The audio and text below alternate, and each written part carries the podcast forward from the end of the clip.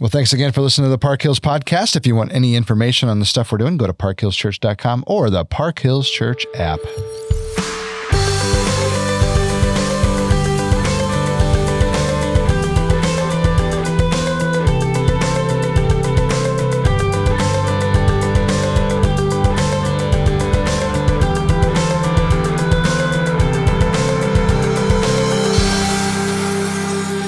Zephaniah 3 is true, proving to have lots and lots of intrigue. Yes, it is. There's lots of possibilities, things to dive into. No shortage in verses 9 through 13 for us to dive into and have some fun with. Uh, a couple, uh, let me just read the first verse because th- this alone will start to like send us into a, a tailspin of craziness. But verse 9 For at that time I will change the speech of the peoples to a pure speech, and all of them may call upon the name of the Lord and serve him with one accord or with one shoulder yeah. as you said. So, a couple things to just point out. These will be super fast, and then, then we want to dive into a much bigger topic, which is the day of the Lord, which I think is super important for us to talk to talk about with Zephaniah. But you know, uh, when we talk about the speech of the people as being turned to a, a pure speech, Alex, do you think this is talking about a reversal of Babel, or do you think it's talking about something else? I, you know, I did some reading on that, and um, there's also a connection uh, to possibly Pentecost. I'm trying to remember which verse that was. Right, which is the ultimate reversal of Babel. Right, to some right. So, extent. so if there's a reference to Pentecost and reversal of Babel, like that's that's really interesting. Oh yeah, uh, dispersed ones. Yeah. then that's the next the daughter of my dispersed ones i i don't think i'm convinced i don't really think that's what's going on i went with more of the what what writers call the theological interpretation of Sure. It's not just saying that the speech is being changed but it's the heart. And that's where pure comes in. Like Yeah. you're you're pure. You never really say like i have a pure speech. And if you do you're not just you're you're talking about what's coming the content of your speech not the words themselves. That's where I'm at too. It, for us to say that a language being spoken is impure doesn't necessarily make sense. You know what I'm saying? We can't say Spanish is an impure language. right So to reverse Babel just by giving pure speech doesn't necessarily fix the problem. However, what Babel is doing is separating, dispersing everybody according to all their languages, and then in Acts two, everyone's able to speak, you know, uh, or understand Peter as he speaks, and so by doing so, Babel is reversed because of the Holy Spirit's power. But I don't know that that's necessarily the same thing as we, we see here. And back to your point, the theological reading I think is a better one because if you're thinking about the fact that that our speech is changed into pure speech, that just means what we can trust the words that are being said.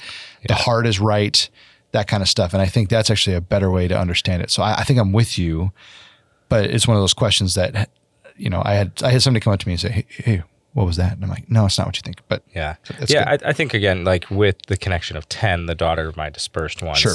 you know, the, they're going to bring the offering. There is this idea of like, yeah, in Acts, there is the reversal of Babel and the mm-hmm. gathering. And so this is kind of, eh, there's, there's some undertones of it, but I don't, I don't think that's really the point here. I'm looking at pure, just doing some quick word study as we're talking and it talks it's the the root word has the idea of plain or candid or selected I, I think that's going to be more of like we're saying the the theological interpretation. Like it's it's select. It says it's select. yeah. Yeah. Although if it's plain or candid, I suppose uh, you're going to jump off there. I guess you could say it moves to a speech that's understood by everybody, which which then again would pull in Yeah. that piece. But anyway, th- these are all just random theological meanderings that we do that no one really cares Because about. yeah, it gives the sense of guiltless, and so guiltless goes theological, but just sincere, like plain, would could push you towards the the Babel idea. but it's still a bit of a stretch. Yeah. So I think we're both going to say our vote is theological more than than reversal of Babel. You talked about the serving him with one accord. I, I just I want to lean into that just for one you know second or two here. I think it's a great idea. Can you imagine what it would take to get all of the nations of the world Yeah. to lean into something together and do something with one accord? That just sounds impossible. Yeah. Yeah. And I, I love the the metaphor of with one shoulder because as I mentioned Yeah. uh, in in the sermon, there's a unique closeness Mm-hmm. in. I didn't use this word in the sermon because I thought it might distract a little bit, but there's almost an intimacy. There's a weird, not weird. There's just a type of intimacy Sure. when you are shoulder to shoulder working Yeah. with someone. You know, you think about a hard, difficult physical project that you do with someone together over a long period of time. There's Yeah. like a bond that's created there. Um, but I, I think, and I didn't push this really hard again in the sermon, but one of the things with that is, as you're saying, you look at the diversity of God's people across geography, but also across time. We have some very different cultures. And I think it's easy for us in our culture today to say we're getting it right, or maybe we have the humility to say, no, we're not getting everything right, but we're getting things the most right that any group of people has when we understand, interpret, and follow the Bible. And I think sometimes we need to remember that in this serving to shoulder to shoulder means us having humility and learning from other cultures Totally. and we need to look to other cultures and say, hey, it's easy to look at you know another culture and say, hey, you're you're getting this wrong. But I think a lot of Christians around the world and through time could even look at our culture and say, like, really, like that's that's how you guys are doing this. Seems pretty simple Oh, yeah. to us, you know. Yeah, totally. So it's like the it's like the thing when you know I've heard stories here and other places that have gone to Kenya and there are still Christians who have multiple wives and they're like, really, like you haven't figured this out yet. But then they look at us and they're like, you haven't figured out materialism yet. Yeah. So yeah, that that kind of serving with one shoulder in that one accord is learning from each other. Yeah. Reminds me of the speck and the plank. Yeah. We're quick to look at other people and be like, I can't believe you don't get this right, but we don't look at ourselves. That's good. And and that's the barrier to serving shoulder to shoulder is not recognizing and having having the humility to say, man, I probably get a lot of things wrong when I read, understand, and interpret scripture that Yeah. I could learn from other cultures. Yeah, I think that's good. I think that's good for us to consider and, and process a little bit. You know, a lot of uh, chapter three is dealing with the concept of the day of the Lord. And so I know that that's pretty much the topic we want to spend most of our time here with. So when you think about day of the Lord, when you think about what we're talking about there, uh, what what do you think about? What what are some of the topics in the day of the Lord concept you want to dig into? Yeah, well, uh, there's so many references to it. I circled in my journal here every time there's a reference to it, whether it says, you know, on that day or at that time or Sure. the day of the Lord. I mean, chapter, what was it? Yeah. Which links back to chapter one. Yeah. All the times the day of the Lord is being brought up. verse Yep. 7, verse 8, verse 9, verse Yep. 10, verse 12 at that time. So then you get to uh, these passages here, verse 9, for at that time, that time is the day of the Lord. Verse Mm-hmm. 11, on that day, I will do something and then, but I will do something else. Two things are going to happen on that day. So I think what's what's important and what I have kind of thought through and wrestled through is what does what is the day of the Lord? And the Bible Project has a great series of Yeah. videos on this, but specifically what I want to talk about here for our podcast is the original readers of Zephaniah Right. would have understood this day to be the day that Habakkuk mentions that the Chaldeans are coming. Like Yes. Habakkuk, Habakkuk names them, whereas Zephaniah doesn't. Correct. And and we'll get into Habakkuk next year. Yeah, early on. Yeah, but there is the day of the Lord is coming when Babylon will come and conquer Israel and take them captive, and this will be God's judgment, His purifying judgment, right, mm-hmm. on the people. But then we're what twenty five hundred years now, twenty seven hundred years? No, Yeah, right around. I mean, Babylon comes in 586. five eighty so- yeah, so which uh, five or seven something that was Assyria, right? yeah, 722. 722 that was it um, so you know we're 25 to almost 2600 years past that now what is the day of the lord for us well we know that the day of the lord had a time that it was going to happen to israel that zephaniah and habakkuk talk about we also look forward to the ultimate day of the lord when mm-hmm. all of these things are done in full and in completion but then how do we live between the days Sure. there was a day of the Lord and there is coming a day of the Lord, do we experience in a way the day of the Lord in our lives today? Are there many days of the Lord or are there small moments of days of the Lord or is there a building of days of the Lord? Or do we read Zephaniah and say, mm-hmm. well, we know that eventually God's going to change the speech of all peoples, all across to a pure speech. He's going to remove completely the proud ones. He's going to leave as a remnant the humble. Mm-hmm. But none of that should we expect that to be happening in part today, or do we just look forward? This is all going to happen fully later, and zero percent happen. It's kind of like we talk about this with Exodus in biblical theology. Well, there was the big Exodus in the Old Testament, and we're waiting for the future Exodus when we all get to leave this land and return to the promised land of, you know, Yeah, the heaven, new, the new, the, new, the new Jerusalem, new heavens and new earth. and so in between, we experience many Exoduses. Do we experience many days of the Lord, or do we participate in Day of the Lord today? yeah. Answer that question in full, perfectly. Okay. So Almost within, Dr. within, Christopher. within 30 seconds, Dr. Chris, take care No, of it. almost. We have to say at this point, Almost, almost Dr. Chris. it's Uh, it's November 2023. Almost, Dr. Chris. so thanks for bringing it up. Yep, you're welcome. Uh, one of the things I am working on in the periphery, this was originally going to be my concept of my doctorate, but I, I scaled it back pretty drastically because of, you know, just trying to get the thing done.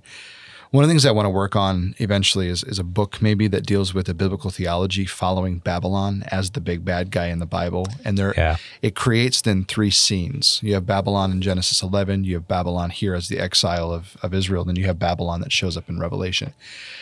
And I think Babylon being the archetype for the bad guy is really uh, kind of an interesting thing. So you have a bunch of patches, passages that talk about e- Egypt being Babylon, that kind of thing.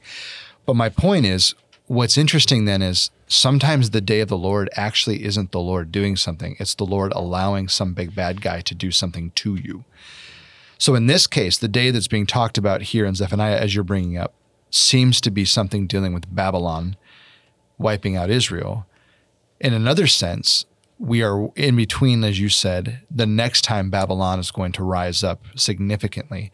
But that doesn't mean that there haven't been little Babylons that have jumped up here and there, right? I mean, Right. I remember pe- I've read sermons of people who were preaching about Napoleon being that, that was Babylon rising, right? Or mm-hmm.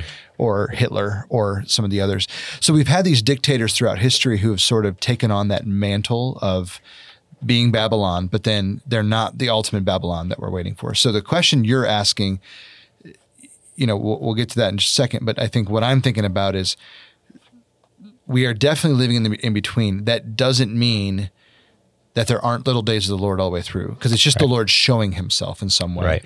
and that could happen. You know, infinitely throughout history, because God can do whatever He wants to do whenever He wants to do it. Whenever I'm talking to a scholar and they're like, "Well, no, no, no, no, this isn't that because we're waiting for the the ultimate." just because we're waiting for the ultimate doesn't mean it doesn't happen other times. I mean, how many times is the day of the Lord language used in the Old Testament about something that has nothing to do with what we're even talking about? Right. Right? I mean, Egypt is technically a day of the Lord, and Israel is is found faithful because they did the Passover, and so they're led out of Egypt. But that's a day of the Lord. He appeared, saved them, but he didn't save Egypt. So to Egypt, that was a day of the Lord. Right. Right. Or Assyria is a day of the Lord for Israel, the northern kingdom. Babylon is the the, the ultimate day of the Lord for the southern kingdom. But Assyria was also a day of the Lord for the southern kingdom because they marched into Jerusalem. And then Hezekiah lays out in front of the temple and says, No, no, no, Lord, save us. And God does because this angel of the Lord shows up at night, which is another day of the Lord. He's Right. showing up. So I think there's a connection here between day of the Lord theophany, which is the idea of God appearing in, in a physical form or some type of form that shows you what he's capable of and who he is. Um, but I still think there's something to think here about those three big moments, using Babylon as sort of the archetype. Now, the question you're asking, which is where we really want to go, is okay, so what's it like to live in the middle? Yeah. Be- Because And there's so many places we can go there. right, because like like the Bible Project points out, all nations eventually become Babylon. Yes. And so that's where all these little Babylons. And so if all nations eventually become Babylon, I think you could then say all nations then experience a day of the Lord. right. And then if all if if Babylon is just this is becomes a biblical symbol for rebellion, then people, individuals who are in rebellion can experience Correct. a day or the the day. They can experience that theme in their life. And so that's where I think we go to like as today we can see different nations experiencing the day of the Lord or a day of the Lord. And I think we can see individuals in our own lives. We can see times when God's justice and judgment is coming into Yep. our lives. And, and we'll, we'll pick this up in Habakkuk. So I don't want to dig too far into this because we're kind of stealing a little bit of thunder. But I think even in our own lives, often we see suffering as injustice against us, but Yeah. we may be experiencing those moments of God's justice on us Yeah. that we don't like. Right. And so then if, you, if if God is just burning away the chaff or burning away the dross, these are some biblical terms that are used of of what's wrong with us. Why would you not want to experience that? Yeah, it's going to be painful. Yeah, it's not going to be fun at all. But then in that sense what we're saying is, yeah, you're you yourself might go through multiple days of the Lord throughout your life. I mean, how many times have you had moments where you're just so convicted by what you're struggling with Yeah. God just flattens you and you repent and then you don't struggle that way anymore. I mean, for mm-hmm. me, early on in my walk with Jesus, it was it was swearing, then it became patience, you know, then it became lust. Uh, you know, and now that I'm further in my journey with Jesus, at times it's pride, at times it's arrogance, at times it's a feeling of insignificance and trying to find my identity in other things. And there's just these moments where I'm with the Lord, you know, reading his word, praying, letting him lead me and guide me, and I'm just broken by what I'm seeing in myself. Those are also days of the Lord. He's showing up and, and exposing my weakness and who I am. Yeah. Is yeah. that kind of what you're talking about? Yeah, I mean, I I have a profound experience and memory of forgiveness and Mm. just feeling rocked by it, and then walking out of that moment, that well, it's just not a single moment, but oh, that time period, and then saying, "Wow, like I am I am different than I was Yeah. three hours ago before I walked through this Yeah. this experience." As as I felt God's justice and correction on my life, Yeah. Like, it was big, and Yeah. I was like, "I'm a different person. I'm I'm different now." Like, Yeah.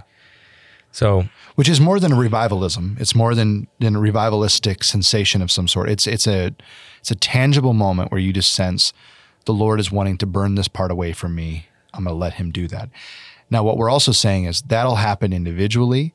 It can happen corporately, right? A church or or a family of God can come to some place where they all fall on their face before the Lord in in one way, which sometimes is called a revival. Uh, but it also can happen nationally. It can happen internationally. I, I mean, there, there's a day coming when I think the whole lo- the whole world is going to experience God's wrath fully once and for all. That's going to be the ultimate day of the Lord.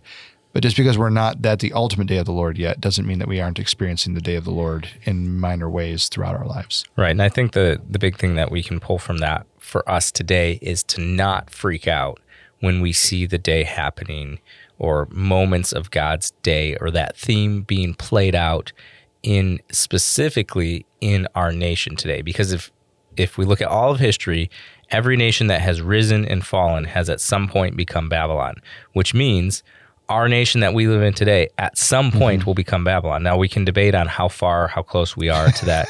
you know, are we at, Yeah. are we already there? Are we Sure. halfway there? Are we only getting started into it?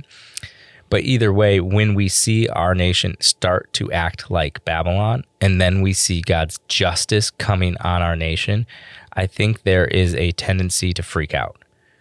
And I think what Zephaniah is teaching us is that the remnant find their shelter in the Lord.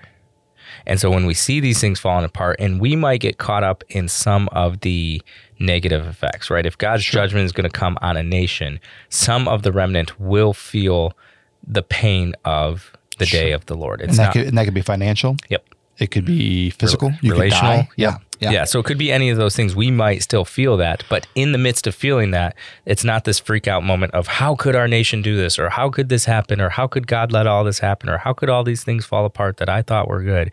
The remnant finds refuge in the Lord, mm-hmm. right? That's the last verse. They shall graze and lie down, none shall make them afraid. We are not afraid when we see these things fall apart because we recognize that whatever stage we're at, our nation is moving towards Babylon.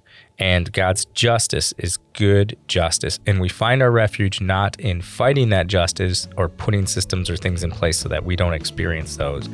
We find our refuge in being the remnant. So don't freak out.